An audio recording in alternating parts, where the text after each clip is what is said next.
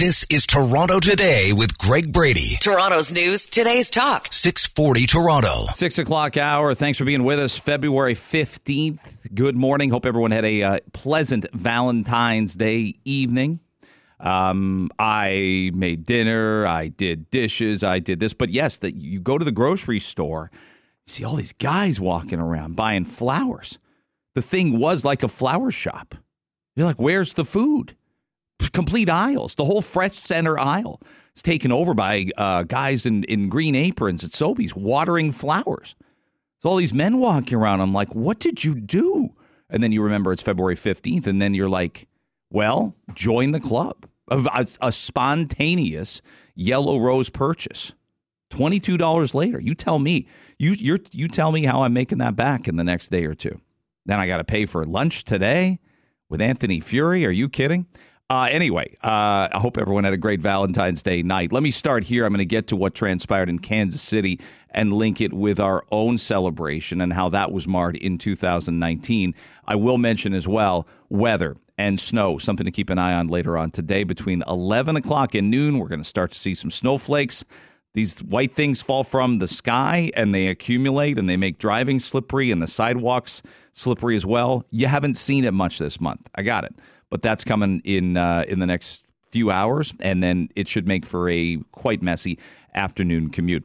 Uh, so the budget is in for the city of Toronto, a much debated budget at that. Olivia Chow's first budget at that, and it's seventeen billion dollars. And people have made the notation, um, and I I think there's some wiggle room here to understand this. What a big tax hike this was, so much so that the 9.5 property tax hike eight counselors couldn't vote for it. And we're going to have one of those counselors who voted for it, Gord Perks, one of those counselors that voted against it, Brad Bradford, both on Think Tank. We're going to keep this very uh, hyper local with some some step out to some other issues as well when we do our uninterrupted panel segment at 7:30. But last night it's done and dusted and the budget has been finalized. To put it this way, if you have a property tax bill of 5 grand 2 years ago, it's almost $1000 more. $5,850. Three things that Olivia Chow mentioned when she campaigned she wanted Toronto to be. And we've played that commercial more than enough times. She made a 30 second radio ad while she was leading the race, with a lot of attention starting to be gained by other candidates. Anna Bailão's campaign had momentum. People were looking at Mark Saunders, who had the premier Doug Ford's endorsement. Anthony Furey, I just mentioned. You'll hear him coming up at 9 o'clock, the former Toronto Sun columnist was starting to really get momentum. And as I've always said about that campaign, if you told me Anthony Furey would finish with more votes than a well known counselor like Josh Matlow or a very, you know, media centric savvy candidate like Brad Bradford uh, or some other big names, I wouldn't have believed it. Um, and about two weeks in, I'm like, oh, this is very possible. And then about five weeks in, you're like, this is definitely possible. Seven weeks in, it's going to happen. But a lot of the criticism about Chow was she made a radio ad that said Toronto's just not affordable anymore. Well, let's let that hang in the balance there for just a second and ask is it more affordable now? Is a tax bill increase of $850 a year if you already paid 5 grand is that more affordable for you? Where do you get the 850 uh, back? Not many places. So she wants to make the city affordable, safe and caring and I've made this case before. Big cities aren't affordable to everyone. You know that at various times in your life, you might have friends that want to move into Toronto and they just can't crack it. And of course, they can't crack it now in 2024, but they couldn't crack it in 1994 either. I remember having to make a really tough decision not to stretch my family's finances in 1994 when I wanted to go to grad school and I applied to what was then Ryerson. And I didn't get in my first year. I needed a bit more experience. Uh, I think my marks were okay, but I really hadn't done much in terms of uh, radio broadcasting. I hadn't written for the school newspaper. So I did both those things over the next year. Tighten it up. I, I, did, I took a couple extra politics courses, but didn't affect, didn't change my average very much. I had a, I was a decent, very high B plus student. I was not an A student trying to get into Ryerson, but I was a high B plus student and like 78 and a half average, something like that. I get into Ryerson, but I also get into Fanshawe College for broadcast journalism. And that's almost exclusively broadcast instead of broadcast in print. But I remember thinking at the time, and this is now, my gosh, 30 years ago, it's going to be way more affordable to stay in London. Now, I had a job there. I knew people. I knew my way around. Uh, I, obviously, I, I could get a cheaper apartment, come back to my parents, do the laundry there, that kind of thing. Toronto intimidated me a little bit, but some of what intimidated me was the cost. And there have to be people now, 30 years later, thinking the same thing for their college age kids. I've got a kid going to college or university potentially this fall, and it's on my mind much more consistently, I would bet, than it was my parents 30 years ago. And then there's just people practically that grew up here that can't afford to stay. And maybe it's not just affordability. Remember what we said affordable, caring, and safe. Is it any of those things more than in the last five years? Give Olivia uh, Chow credit. She's being true to her word and her campaign in terms of trying to paint it that way, but is it? In fact, Global News' Matthew Bingley on the television side for us asked Olivia Chow about the affordability factor yesterday, and here's what she said. A, lo- a lot of counselors are saying, well, may- a few counselors are saying a that few. the city's gotten more unaffordable for everybody together. Is that something that weighed on your mind today? No, 80 cents extra a day. Um, folks can afford it. Those that cannot will have a tax cancellation and tax deferral program to assist them. And at least half of the people that are tenants are not facing an increase because of it. Okay, two things on that statement. Renters aren't going to face an increase. Want to bet? They absolutely will. Their landlords will raise their rent. Why? The mortgages are going up. Okay? The property tax is going up. Interest rates aren't dropping potentially until the fall. Of course, renters are going to pay more. Nobody believes that statement. The second thing, when she talks about deferred tax credits for people who can't afford it, who are they? What's their threshold? If anything, the messaging for Olivia Chow has fallen a little bit short in that factor. And then there's the police. You know how debated this was for ages on end about the cops. Well, the cops ended up getting what they wanted. They lobbied pretty hard for it. Is that something the cops should be doing? Should they be hiring lobbyists out of your tax dollars that they get to put their own campaign together? Maybe an argument for another day, maybe an argument for later in the show. But they got what they wanted. Some counselors vo- ended up voting against it. Five, as a matter of fact, voted against the police getting this budget. But Olivia Chow was one of the 21 that voted for it.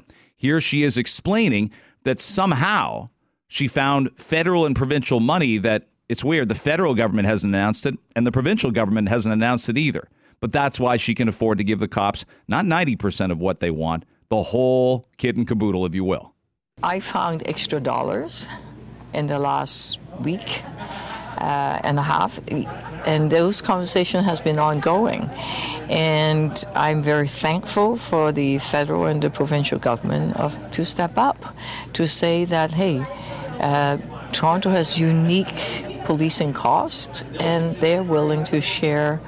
Uh, some, you know, the burden of paying uh, to supporting the police. So I'm grateful for that. And what I don't want to see is cutting other services. Okay, so no services ended up getting cut, but again, it's very strange that the federal government or provincial government wasn't part of a joint announcement in the last 48 hours. And I talked to one federal MP last night, and that person knows nothing about this. Doesn't know about the amount. Doesn't know that. Didn't even know that Olivia Chow is saying, "Oh, we found some federal and provincial money." Well, maybe they did. Maybe they didn't.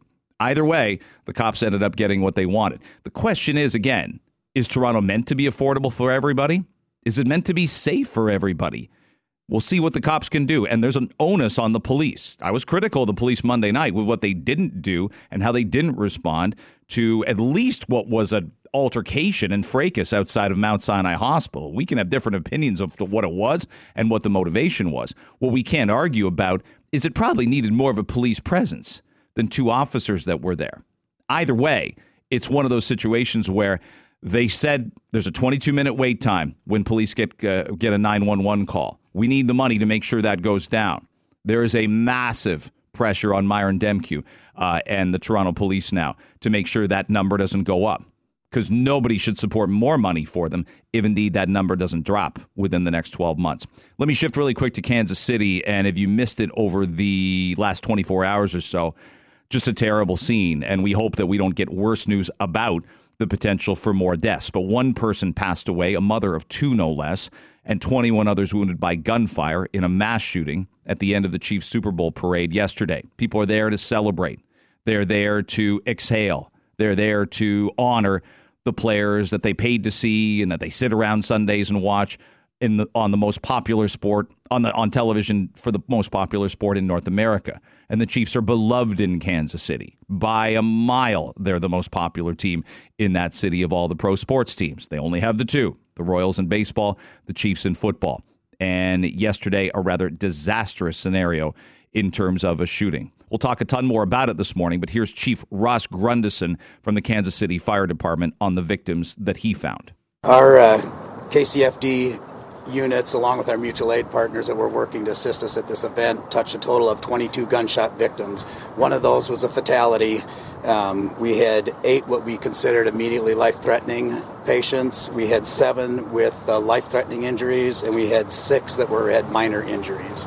Of the most serious, the immediately life threatening injuries, we had eight of those. Those were all transported and off the scene and route to hospitals within 10 minutes. Um, so we felt the response was certainly adequate and appropriate, and I commend all our staff working there today, along with PD, that did an excellent job under difficult circumstances. Um, we transported three different hospitals. We transported Children's Mercy, um, Truman Medical, and also St. Luke's on the Plaza. And it's easy to say, well, it's a relief that there weren't more fatalities. It's a relief there weren't more people killed. Well, we're hoping that's still true 24 hours from now. And it's not a relief if you had a nine year old at that party and they've been sh- at that parade and they've been shot, or a 12 year old. The trauma could be lifelong. And I think that's something we have to talk more about is the after effects of surviving a mass shooting as opposed to just losing your life in it. There's a lot in the United States to unpack on these things, which keep happening over and over again. This is Toronto Today with Greg Brady. Toronto's news, today's talk. 640 Toronto. I saw a new poll that said two in three people in romantic relationships celebrated Valentine's Day. Although, how romantic could it be if you're answering a poll on Valentine's Day? Almost there, honey. Got, just got to answer a few more questions. Yeah, yeah. No, twice a year, once on my birthday, uh, and yeah. Jimmy Fallon from The Tonight Show last night. Uh, yesterday was indeed Valentine's Day. You would think as well a lucrative holiday uh, to be a cab driver or be an Uber driver. And in our city yesterday, there was, but I don't know that you knew about it. Um, I don't want to call it nothing because we talked about it in the advance leading up and going, oh my goodness, Uber and Lyft. It might be tough to get a food delivery. It might be hard to get a ride anywhere. And I didn't necessarily need a ride anywhere. And I drove home and it felt like a normal drive around 11 in the morning. Maybe it wasn't uh, by the time of the evening. So you're more than welcome to text in the show and let us know. Did you have a tougher time uh, getting a ride last night? Did you have a tougher time going from point A to B? 416 870 6400 via text. We're always open uh, for your uh, text exchanges and your thoughts not just on the show, but on the topic we're doing it at a given time. Valentine's Day, according to the rideshareguy.com, one of my favorite websites, found it yesterday, is uh, third uh, behind, in the States anyway, behind New Year's Day and Super Bowl Sunday. If you're wondering where New Year's Eve is, it's 10th. Are people just so hammered up they don't remember they got in an Uber on December 31st? Maybe it's that. Halloween and Thanksgiving are listed as more busy Uber days than New Year's Eve. Uh, but it's New Year's Day, Super Bowl Sunday, and Valentine's Day. So this should have been a really busy day for Uber and Lyft drivers in the city. So much so that our uh, our noon host uh, Ben Mulroney, who was in for Kelly Cutrara yesterday, decided to do a little of, of an experiment. Now Sheba Siddiqui's our producer. You and I were you were out last night, and I wasn't really. My kid took the car, took his girlfriend out. But did you go out, or you just had oh, errands no. and kids had, sports? Yeah, and no, jumping no, no, from no, place to place. I was driving kids to taekwondo pra- and How romantic. Uh, and yeah, and, and hockey practice. No, that was my night. but we did. We went for a little walk in the afternoon. My husband and I. He gave me a little It was present. lovely, a little, sunny. Yeah, it was. It Yeah. was. It, we had a cup of tea together at a local coffee shop. That was our. That was. That's that. That was a perfect Valentine's Day for me. So you didn't. Okay, great. So you didn't need a ride, and and you probably drove home eh, close to the same time I did. We didn't notice the highways. Sometimes there have been truck protests on the DVP, and There they're all jammed up, and you're like, "Where am I? I can't get anywhere." No, it was fine. Um, so Ben, I listened to the start of Ben's show at noon, and he said um, he he did a couple experiments with with Uber, And one of them was to order a McGriddle sandwich. I mean, again, I'm not telling tales out of school. These are this is on the public uh, record. And he said, I ordered a McGriddle sandwich. I'm like, just the one McGriddle? And um, and then at five ten minutes later, he said, I'm a, I'm feeling a little stuffed up. Again, he's telling his truth. And uh, and and he and he made this second order here. This is from Ben's show yesterday at uh, 12 noon. I heard it in the car live, and I I'm like, wow, here it is. I've lost 50, 16 pounds since New Year's Day, and I decided to celebrate by having a McGriddle for breakfast. Yes, and it was perfect. And it showed up here in about seven minutes. So that was good. And then I, I also found myself a little congested today. I don't know if you can hear it in my voice, a little bit congested. So I tested it again, got Uber, and they brought me a decongestant. And that showed up in about 15 minutes too. All right. Now, I have heard of, uh, we've all ordered food. Um, maybe I, will I'll call myself out here. I've ordered coffee here when I've forgotten coffee or it's too late to come in or You all these stores Oh, are closed. All of a sudden, a couple McDonald's like giant McCafe coffees to get me through this madness has Okay. showed up at the front desk. For good reason. You're the morning show guy. Uh, sure. And but can you imagine like how do you get a decongestant delivered here from an Uber driver? How would one of them? I'm would one wondering do the it? same thing. He must, he or she must have to go into a pharmacy. What- He, he I don't. But he how do you must- make that request? No, I'm sure it's already purchased. You you must go online, purchase it from somewhere for pickup, and then the Uber driver goes in, picks it up, and brings it over to you. Although I have never heard of this either. Like shop does Shoppers Drug Mart? I, am trying to figure out the process. Do you call Shoppers and go, an Uber driver will pick this up, or do you tell the Uber driver you order an Uber and then you put in the notes?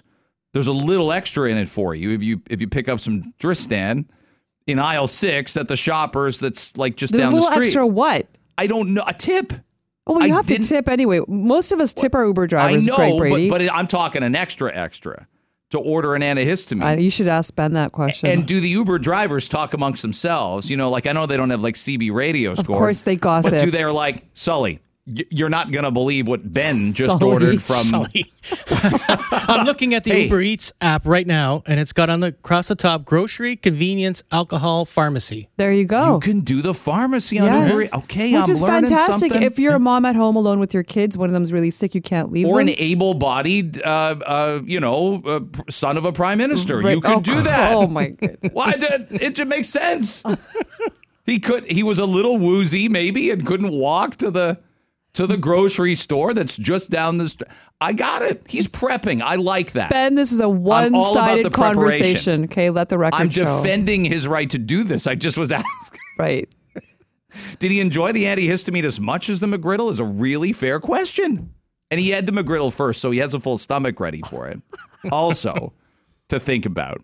Um, you noticed this story about WestJet, and I do want to get to it in the last uh, minute and a half that we have here. Uh, BC woman says WestJet kicked her off the plane for using bathroom too much. Okay, so when I first saw this, I thought, "Oh, what was she doing in the bathroom?" You know, she's she was coming back from uh, Mexico, and I thought, okay, you know, you never know what's going. It's a good reason. Maybe they discovered she was doing something in the bathroom. They wanted her off the plane.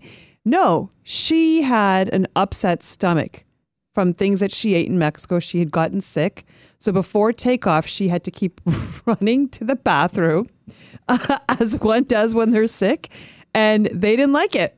She had been on medication. She was on the mend, and they asked her politely to uh, de- disembark off the plane. It's unbelievable Yeah. to kick her off the flight. because she's got she's the runs. monopolizing the one spot that maybe, how many people are on a plane? 150, 180? I guess so. So it's, a, it's one bathroom Mexico, for yeah. 180 people. Yeah. No, it's not one bathroom. It's multiple. Uh, Two? There's no, No. more than two, two There's toilets. probably four. Oh, you fly on nicer planes than I do. No, I don't. This is Yeah, WestJet. We're talking about They WestJet don't here. have four planes on a wet. Don't have four spots on I a think two at the plane. back and two at the front. Uh, that's what I would imagine. I only ever see one Okay, at the minimum back. of two. There's a minimum of two. Anyway, she Is had there a the first class? What's in So- first class? A shower? Brady, what this here's what I've learned: don't get the runs on an airplane on a WestJet airplane because you're Well- off that flight. I just I think that's ridiculous. They wouldn't rebook her. They wouldn't uh, give her a credit. None of that. So now she's had to fight for it. They wouldn't put her up in a hotel. Apparently, in the rush of it, she here's what I don't get. She's an author. She follows me on on the X platform. No, she doesn't. She does too. She has 51,000 followers. Joanna Chiu. She's written about China. What does that mean? She's a what is that? She wrote China Unbound, this book. I know the book. We got.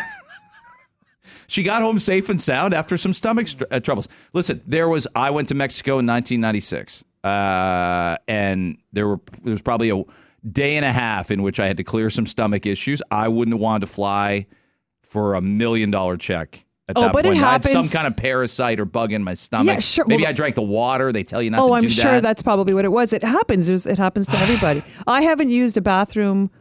Uh, uh, sorry, an airplane bathroom. I'm not can't- kidding. I don't believe you. I promise I you. know Greg, how you never have to go. You know how much I travel. I, I- it's been two decades at least since I've used an airplane bath, and I've gone overseas. I've gone to Europe.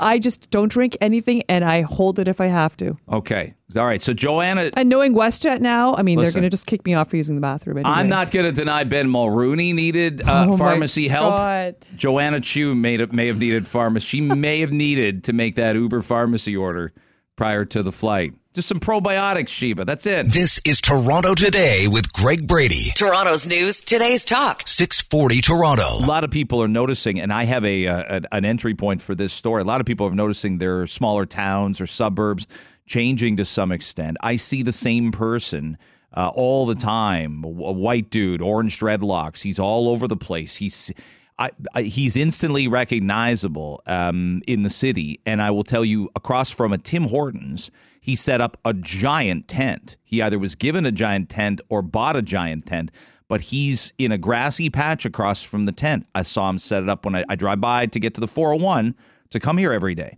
and I saw him set it up around 11 a.m. to 11:30 yesterday when I got home, and I drive by at 4:15 this morning. That tent is there, so he's out there sleeping outside. It's no good.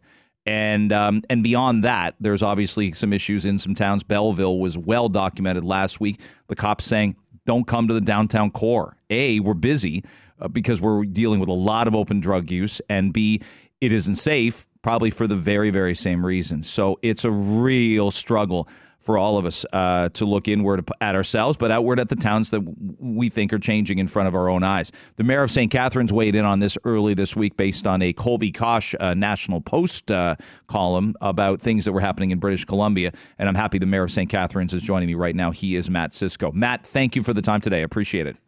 Yeah, I'm happy to come on and chat about this. I, well, I, I say that, and, and you you're kind of St. Catharines for life. You were on city council forever. You know probably every nook and cranny, and, and people know you. And it's tough, right? Because nobody wants to sound like they, you know, make St. Catharines great again. We all know how that can get perceived, but we are seeing our, our towns and our suburbs changing in front of our own eyes, and, and yours is no different. Yeah, and you know what? When I came into office last year or year and a half ago now as the mayor, you know, I, one of the first things I did was I tried to be completely straight with the community and with specifically our regional council about listen, there are a lot of problems and they're being wasn't that they were being ignored, they just weren't being dealt with the way they needed to be. And so we've seen increases in the homelessness in our downtown. We've seen the tents popping up in our parks, you know, and there's a lot of what I've been told to describe as street involved behavior which makes people uncomfortable. It makes them scared in some cases to come into the downtown. And, you know, so we've been pushing our regional government, push, pushing the provincial government as well, because the reality is all four levels in St. Catharines, we got four levels of government. All four of them are failing residents. And it, it's not good enough to just sit around and talk about it anymore. I really hoped with what was going on in Belleville that that might spur some action, but I'm afraid now it's just going to fall off the front page again, and we'll be back to where we were. Who do we need to hear from on, on these fronts? Is, is this a combination of of kind of the premier and the prime minister? Is it more one than the other? Um, whose jurisdiction? Yeah, obviously, housing is a federal jurisdiction, but a lot of the mental health and health care is provincial. Well, and that's it. And that's why I say we need everybody at the table. You know, if you look municipalities across the province, I'm a part of the big city mayors, and we've been calling for this for a year and a half since I came into office. We need the federal and provincial government to sit down at the table. We need better access to health care. We need better access to drug rehabilitation programs. We need additional funding to build the supportive and transition housing and the shelter space in the short term because unfortunately that's where we're at. You know, we need help from those levels of government because if the municipalities tried to put it on the property tax base, like we would we would wind up creating more homeless people. Like we would we would be having to raise our property taxes so high, people would lose their homes. So those levels of government that have access to it, they need to be a part of this. And like I said, it seems like for the last year and a half, it's just a lot of people sitting around, you know, talking about the problem. but nobody actually saying, okay, here's the dollars to allocate mental health resources in the community.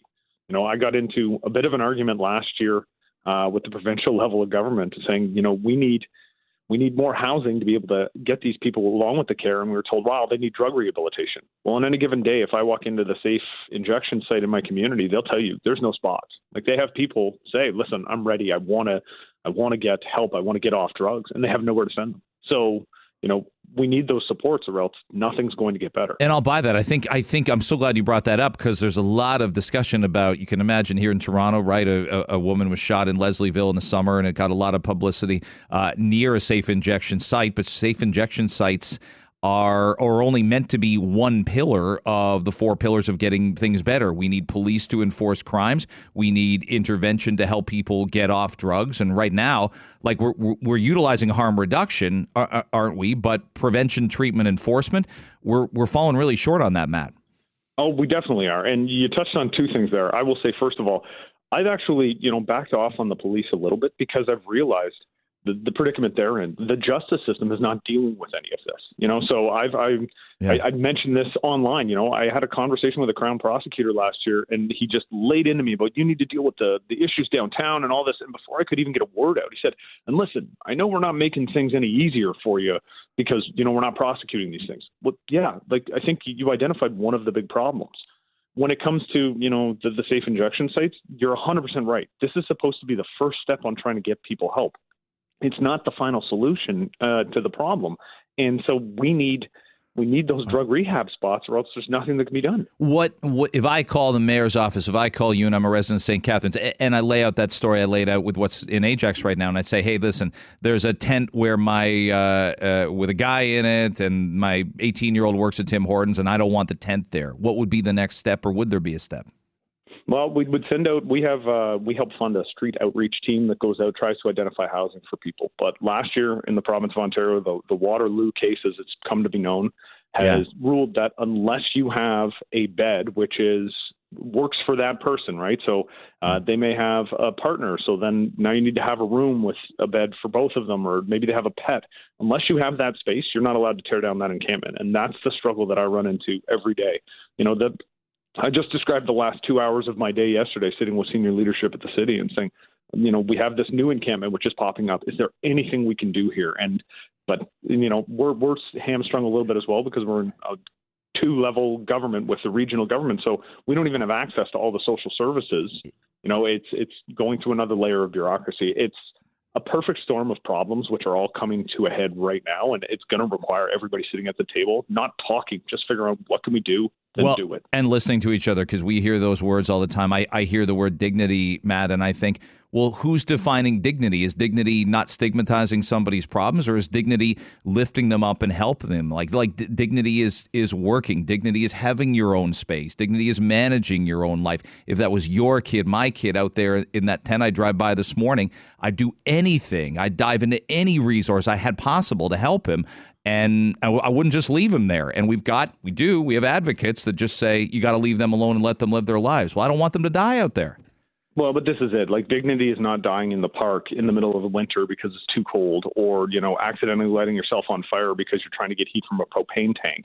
You know, that's that's not dignity. Dignity is exactly what you just said: raising people up and helping them achieve a better life. I got into this argument about stigma with a, a local reverend a couple months back. She said we need to destigmatize the drugs. I said, no, I'm I'm never going to encourage my children to start using fentanyl. Like there's a stigma for a reason. These things are dangerous and they're going to kill people. If the stigma we have to stop yeah. acting like the stigma around drugs is a bad thing. We don't want people to use drugs, specifically these hard drugs. I, I, I just it, it's a bit mind-boggling when you get into these debates with some of the advocacy community because they just don't seem to understand. And we guess what? We stigmatize not having friends and we stigmatize playing video games in bedrooms for 12 hours and we stigmatize o- uh, overeating and drinking to gamble. We stigmatize everything else in our society because we we try and do the right things. We all fall off the page once in a while and need somebody to help us with stuff. So there you have it. Yeah, there you go. Um, I really appreciate having you on. I'll tell you, of a lot of mayors we've had on, um, you're one of the straightest shooters. So I appreciate this, and I hope you'll do it again with us. No, I'll be happy to. Thank you, Greg. You got it. Matt Siscoe is the mayor of St. Catharines. Um, he's had enough. Again, you can hear it in his voice, and the logic is right there as to what we need to do and what we can do. and they're in just a winless situation. Look at all the people. Hey, you got to fix this on one side, and hey, you got a lot of people on the other side saying, hey, leave them alone. Well, who's right and who's wrong? This is Toronto Today with Greg Brady. Toronto's news, today's talk. 640 Toronto. We mentioned Olivia Chow, and the police budget was of some controversy over the last few days. She did do a 180 on what was planned. Here's how she explained some of that yesterday. I found extra dollars in the last week uh, and a half, and those conversation has been ongoing. And I'm very thankful for the federal and the provincial government of to step up to say that hey, uh, Toronto has unique policing costs, and they're willing to share. Uh, some, you know, the burden of paying uh, to supporting the police. So I'm grateful for that. And what I don't want to see is cutting other services. Okay, so she says the the money came somewhere from another form of government. We don't know how much, and we don't know how the governments are split. Again, we could go deeper into the details on that and, and find the accuracy of all those statements. Either way, a lot of people have opinions about it. We've had David uh, Shellnutt, uh, the biking lawyer, on before. He has represented many victims, uh, alleged and then convicted of uh, p- police convicted of police violence, and he joins us now on Toronto today. David, it's great to have you back on, and I appreciate it. Greg, happy to speak with you. Um, you called this gutting. You were a Mayor Chow supporter. You voted for, and as you say, um, th- th- you represent many people who have experienced police violence. How disappointing was this turnaround to you? Surprising, but uh, not surprising, but as I said, gutting. Uh, the police exert an incredible amount of pressure on politicians from the top brass to their police unions acting in concert. I get these are scary guys and, and they wield a lot of power, uh, but still, you know, if if uh, if a progressive mayor like uh, and strong person like Mayor Chow uh, can't stand up to these guys, then then it's it's a it's a real sad moment. I think. Well, I, I would ask about Chow though. Can't or or wouldn't? Why not stand your ground and say this is this is all we have here? Now, uh, my understanding was an amendment would have been put on the floor, and there were 14 councilors with the majority, but strong mayor powers do exist, and she could have held them off. There was a way to do this, and to me, she chose not to. Yeah, that's that's the way sort of we're feeling on the ground too. Uh, you know, I I spoke at budget at the police budget uh, about Devon Fallon, who was shot by a police officer, who was then charged. Uh, the officer then charged, and then I spoke again at the budget committee um, about the cost, like not only uh, of the huge police budget, but each of these incidents uh, cost money to the taxpayer, hundreds of thousands of dollars in fees uh, and, and and compensation paid out to to victims of police violence, and and no one's asking where that's coming from. There, there's money pouring into Toronto Police Services, uh, and and I think you know it behooves us to to really take a look at this. So people may be listening to you for the first time, and they say, "Well, here's a guy that doesn't like the police." But my understanding is, and you've had I've had enough conversations about it. A lot of this and a lot of your perspectives about oversight, and it isn't about the rank and file men and women. This is about a system, and and I buy the notion that police probably shouldn't investigate themselves in these particular cases. There's a lot of good cops, and maybe we've got a rotten system with good cops in it. I have personally been helped. I've been assaulted to near death, and Toronto Police Service did an impeccable job uh, with with helping me and my family. I've seen them uh, on occasion do a fantastic job investigating cycling cases. Uh, but the system, we know from the Human Rights Commission uh, down to community complaints and the police's own apology that they've got some serious issues with respect to use of force and race. Uh, and and, mm-hmm. and and people are asking to sort of pull back on what police respond to, uh, get get mental health service providers out there uh, where appropriate, and, and, bring down these incidents of violence, uh, and and that should bring down the budget as well. David Shellnutt's our guest on Toronto today. Like that's what I look for too. How do we find independent adjudicators that have no bias to begin with, and how can they preside over disciplinary cases? You and I, and I get, I think a lot of our listeners too. No matter which way they lean, left, right, center, they roll their eyes when they hear, and this is now a special investigations unit. This is all we got to blanket uh, all the information about this, and I'm like, we don't do this for any other business and in any other circumstance. Greg, I got uh, at, the, at this time two separate incidents of a police dog uh, without command um, biting uh, members of the public. Uh, and in both of those instances, I've referred to police complaints, and they've been referred back to the police department where the dog uh, is stationed and the and the handler. And in both those incidents, even though I'm listed as a lawyer, the police call my client directly. Uh, and and and there's just no there's just it's it's a real problem uh, in terms of account- accountability out there. There's new legislation uh, that's just passed, but uh, you know I, I'm I'm not holding my breath that we're going to see any sort of oversight here. Um, has it changed your opinion of the mayor, or is this just one you're you're frustrated by, and, and you'll you'll grin and bear it and, and move on and, and keep supporting her? Well, uh, you know, there was some comments earlier about uh, cyclists uh, in High Park that that echoed Mayor Tory, uh, and there's been a lot of talk about protests and clamping down. Uh, so, you know, we're we're we're definitely out of the honeymoon period. David Shellnutt's our guest. Hey, I appreciate our conversations, David. Thanks for the time. Greg, you have a great morning. Stay safe today. You bet I will. David Shellnutt, uh, the biking lawyer, joining us. This is Toronto Today with Greg Brady. Toronto's news, today's talk. 640 Toronto. I'm very pleased to welcome on our next guest. Uh, she was elected as the MPP for Hamilton Centre in Queen's Park back about a year ago uh, at this time. She left the NDP caucus last fall and now sits as an independent MPP. And we want to get to some of the issues uh, she's eager to talk about this morning, but this is her first chat in some time. And we welcome on Sarah Jama, independent MPP for Hamilton Centre. It's nice to have you on our show, and I appreciate you doing this. Hi, thanks for having me. Well, absolutely. I want to get to a lot of what's coming at Queen's Park. You've got motions to be tabled, and I, I think they're really important motions, and I want to amplify them. But you can imagine a lot of people are are they know your name and there's been a lot and you've been through a lot and uh, and some of it I think has been really fair criticism some of it has been really unfair to you so you can imagine there's a lot of questions people want answered right Absolutely. so we go back to the fall, and I want to know you, you left the NDP caucus and you were kicked out of the NDP caucus. Is there anything that you would do over again? Do you chalk this up to misunderstanding? Do you chalk this up to how fired up all of us got after October 7th? There was a lot of emotion. What do you see, and what would you do differently, if anything? That's a really good question. Um, before I get really into it, I know that I'm speaking to a Toronto audience. I don't do radio that much, but I also just I want to take a second to introduce myself. My name's Sarah Jama. I'm an organizer from Hamilton, Ontario. To even run for the NDP to be an MPP, my friends and I signed up 600 members to take over the nomination process. So I want to be very clear that I come from a history of organizing in my community very deeply. I have a lot of trust in my community very deeply for what I stand for. You were talking about medical assistance in dying earlier. I was Yeah. one of the leading voices against the expansion of Track 2, and I testified at Senate. I've been on the federal executive of the NDP. I've co-managed the successful campaign of Nrinder Nann, the first woman of color to be elected in my city. I've been around for some time in political spaces, and I was also a sessional instructor at McMaster University, where I developed a course on disability justice. So I just want to root this conversation in yes. Uh, my statement four months ago was chaotic. Yes, I'm a new member, but I also was playing into a moment of do I want to say something because it's meaningful, or do I want to play political calculus when everybody could see the writing on the wall that genocide was about to happen?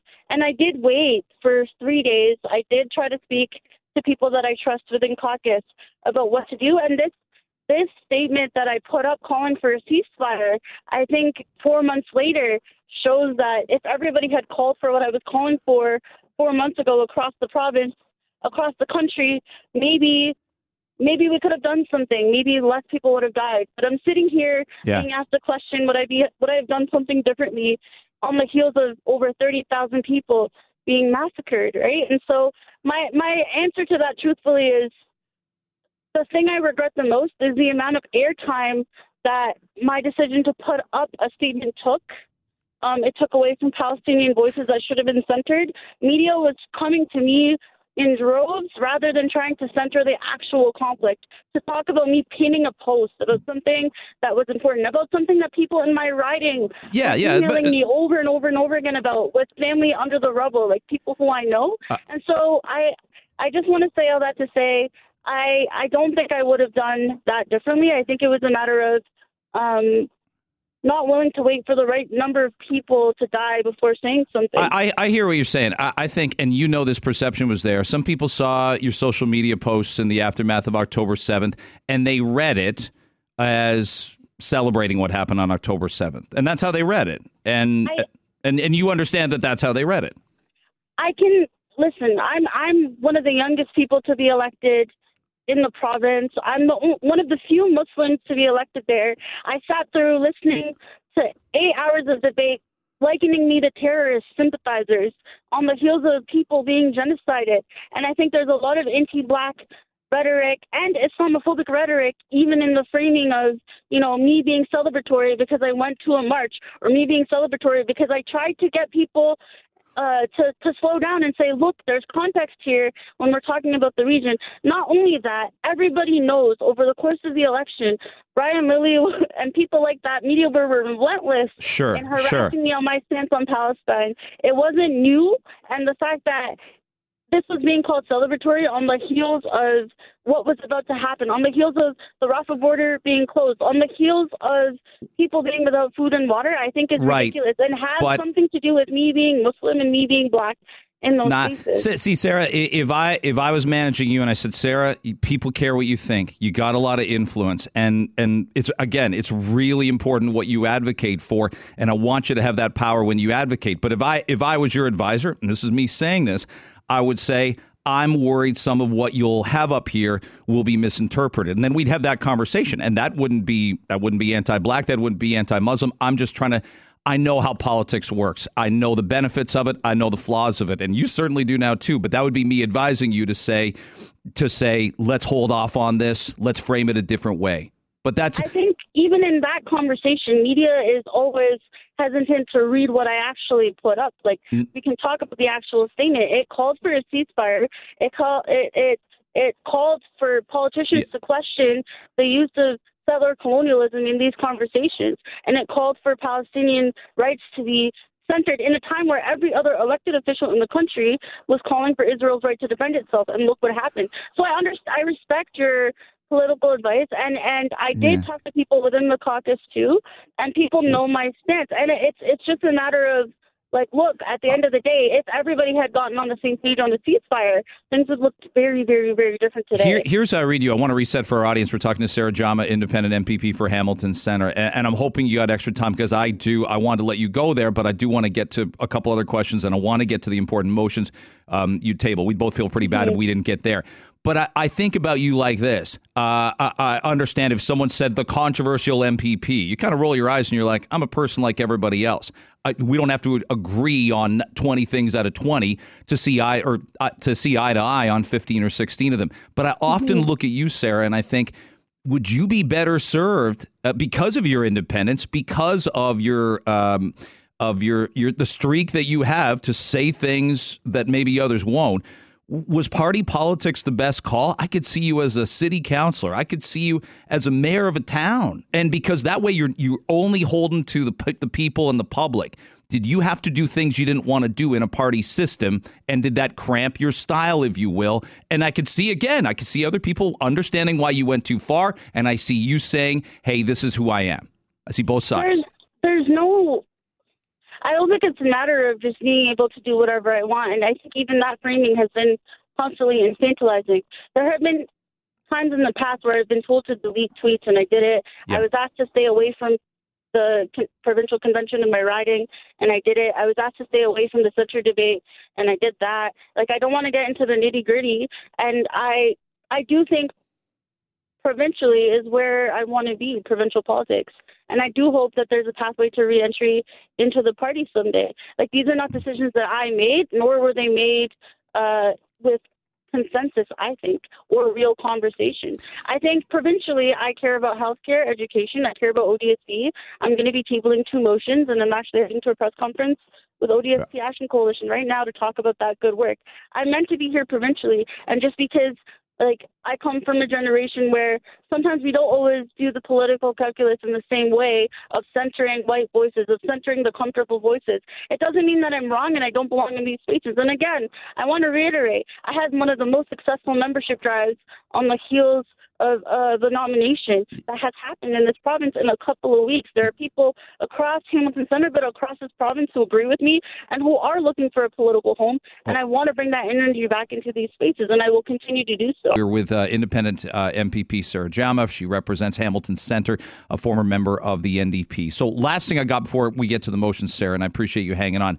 I want to know what you think goes too far during a protest. I- I'm all for protesting. I'm all for understanding these issues, and and I think we've all had our moments where we've gotten it right, and we've had our moments we've, where we've gotten it wrong. But I bring it up, Sarah, because I've seen things um, that I don't like to see. I've seen, I- I've heard from parents saying, you know, my 19 year old works at the Eaton Center, and she was petrified by a protest, or old people being yelled at going at, to Olivia Chow's skating party, and I know what we'd agree on about what's happening that's atrocious and awful in the Middle East. But but I'd say this, if someone let's say someone's struggling to make ends meet with grocery prices and they can't put food on the table, I wouldn't scream at them that 2 billion people on the planet are starving. Like both things can be true. How do we get mm-hmm. to a better place? How do we separate those two? We have to listen to each other and I want to know what you think goes too far. Yeah, I do hear you. Like you're asking this question on the heels of the prime minister of this country getting angry or or you know giving condolences to a hospital that was protested by Spider-Man who was holding a Palestinian flag. Like people are showing up in droves to do what they can with the power that they have, the little power that they have, which is to march in the streets mm. to draw attention to their people, like literally their family members being under the rubble or being missed like missing or being killed. And the place that all the Palestinians have been told to go safety, Rafah, is now being attacked. This we're watching Yeah. ethnic cleansing live. So if people can do all they can, which is just take the streets to peacefully protest. I've been to many of these protests; they're all peaceful. Like they should be able to do that. But the framing by politicians, like the prime minister, who got angry about the Spider-Man person climbing the Mount Sinai Hospital, and I was there. We, nobody was protesting the hospital. It's simply on a route. Like I think politicians need to take care to understand that we have a lot of power when we're talking about these subjects. And so when we weigh in, it can't be from the place of pearl clutching or self centering, like center Palestinian voices always. And I will say, I got so many death threats. I got so many death threats by people being so angry. I got rape threats. I got emails. You don't see me posting about it online. I went into hiding. I took care of myself, and I'm Yeah. I'm I'm trying really really hard to just center the conflict uh, and not center myself and my own safety. It is important to talk about, but I think we're often when it comes to people of color, we center respectability and say you need to be doing things the right way. They're being told they can't take the streets. They're being told they can't like do. What can people do here? I think there's been a lot of, but I think there's been a lot of leeway given the protests. I, I think that there has. Like I, I've seen it in Toronto. I don't know what it's been like in Hamilton. I've Honestly, seen, I, I've seen every single I've seen every single police force come up and say Israel has the right to defend itself and say that basically insinuate that Palestinians who were peacefully protesting are a threat. I've seen these protests likened to Uh. celebration and Hamas supporting, which isn't true as well. People are grieving and people Yeah. are doing what they can to call attention back home. And the media has been very dangerous in the framing of this, these peaceful protests. And and I'm not here for it. I think the yeah, I think the media. We all don't work in the same building. I, I I've seen it in some media, and I I will tell you, I've done my best to to look at at all sides of this issue. And there aren't just two sides. There isn't one side and the other because this has you know the Middle East, Sarah. It's got a ton of complexities to it. I want to get to your emotions because we got about three So minutes left. Europe. So does Canada. Of course. You know, like- yes, that's life. It's complex. I gotcha. Tell me about what you're uh, what you're putting on the floor of Queens Park today. And again, I think it's important. We need what someone like you does. We absolutely do. So, what are you putting on the floor today? Thank you. And I'm recognizing that I only, I just want to clarify for everybody listening, I only came on to do this interview because I wanted to talk about these motions and the work that I'm doing forward. It is not my intention to use media as an HR tool as it's been used so Okay. far. And I don't like talking about these things. I think we should just move on and I want to do good work. So, with that being said, I'm very excited to be collaborating with ODSP Action Coalition. I had them draft with me two motions. One is to tie the housing benefit of ODSP and OW to the average rent in the area that you live in because it's not enough to say we should just arbitrarily increase social assistance. Like it needs to be tied to market rent, or people will still be evicted who are living on ODSP, which is happening in my city. Um, Hamilton Center is the poorest riding in the province, um, and and we need supports. And so the second motion that we're tabling today as well is has to do with making sure that you don't get clawbacks if you're someone on ODSP just because you got married, which is the case. You you stand to lose about like half your income. And so many people, 90% of people on ODSP are not like are single, and that's Yeah. part of it, right? People can't build meaningful, intimate personal lives because of these policies. And so I'm just looking to work with ODSP Action Coalition and other groups to to really address the root issues with social assistance programs in Ontario. Um, I also released a tr- strategic plan um, where I'm going to be focusing on air quality in my riding. Ha- we have some of the worst air quality issues in all of Hamilton. Um, and, and other issues. I'll be collaborating with organizations that will directly work with me to write motions and table them. You're talking about moving forward. So, how do we get there in Queen's Park? I disagree with the censure uh, motion, and I said so the next morning. It should be pointed out that some of your friends in the NDP caucus strongly disagree. They all voted against it. So, how do we get your voice as prominent as every other single MPP, Sarah? Uh, and I got that's the last question I got time for. But tell me what you're hoping for. Look, we're in a majority government where uh, the Ford government doesn't really tend to listen to anybody except for themselves anyway. So I'm not too sad that, uh, sure, he censured me, they censured me. It's fine. I'm fighting it in court, and I will continue to fight that in court, and I'm very hopeful of that process. In the meantime, I'm going to use every single mechanism in the Legislative Assembly to still be present and active, like tabling motions, like talking to allies in that space, to, to work with me to, to move and to debate motions if I can't do that myself. But I'll also be very active in committee. I'm able to speak in committee, uh, and that's where you get into the nitty gritty of policy work anyway. Um, I can speak and I can vote in committee, and I'll be doing that. And I can still vote in the House on issues that are important to people in my riding. The censure was a mechanism to make an example of me that people shouldn't be weighing in on important issues. Yeah. And I don't hide, and I'm not afraid, and I'm going back on February 20th. Well, I appreciate it. And by the way, we need, you know, uh, again, we should be teaching all our kids in school how to take uh, courses on talking to people that you agree with on some things and disagree on others. We've lost the plot in our society on that. So we got to go to places, we got to ask each other tough questions and and keep it as balanced as we can be. And I appreciate you doing that on our show today. I really do. Thank you so much, Greg. I appreciate it too. First radio interview on this. All right. Well, we'll see. Thank you. I'm happy to be your first, Sarah. Th- Sarah Jama. Thanks very much, and I wish you the best. Bye. Thank you. There's Sarah Jama joining us on Toronto today. She's an independent MPP for Hamilton Center.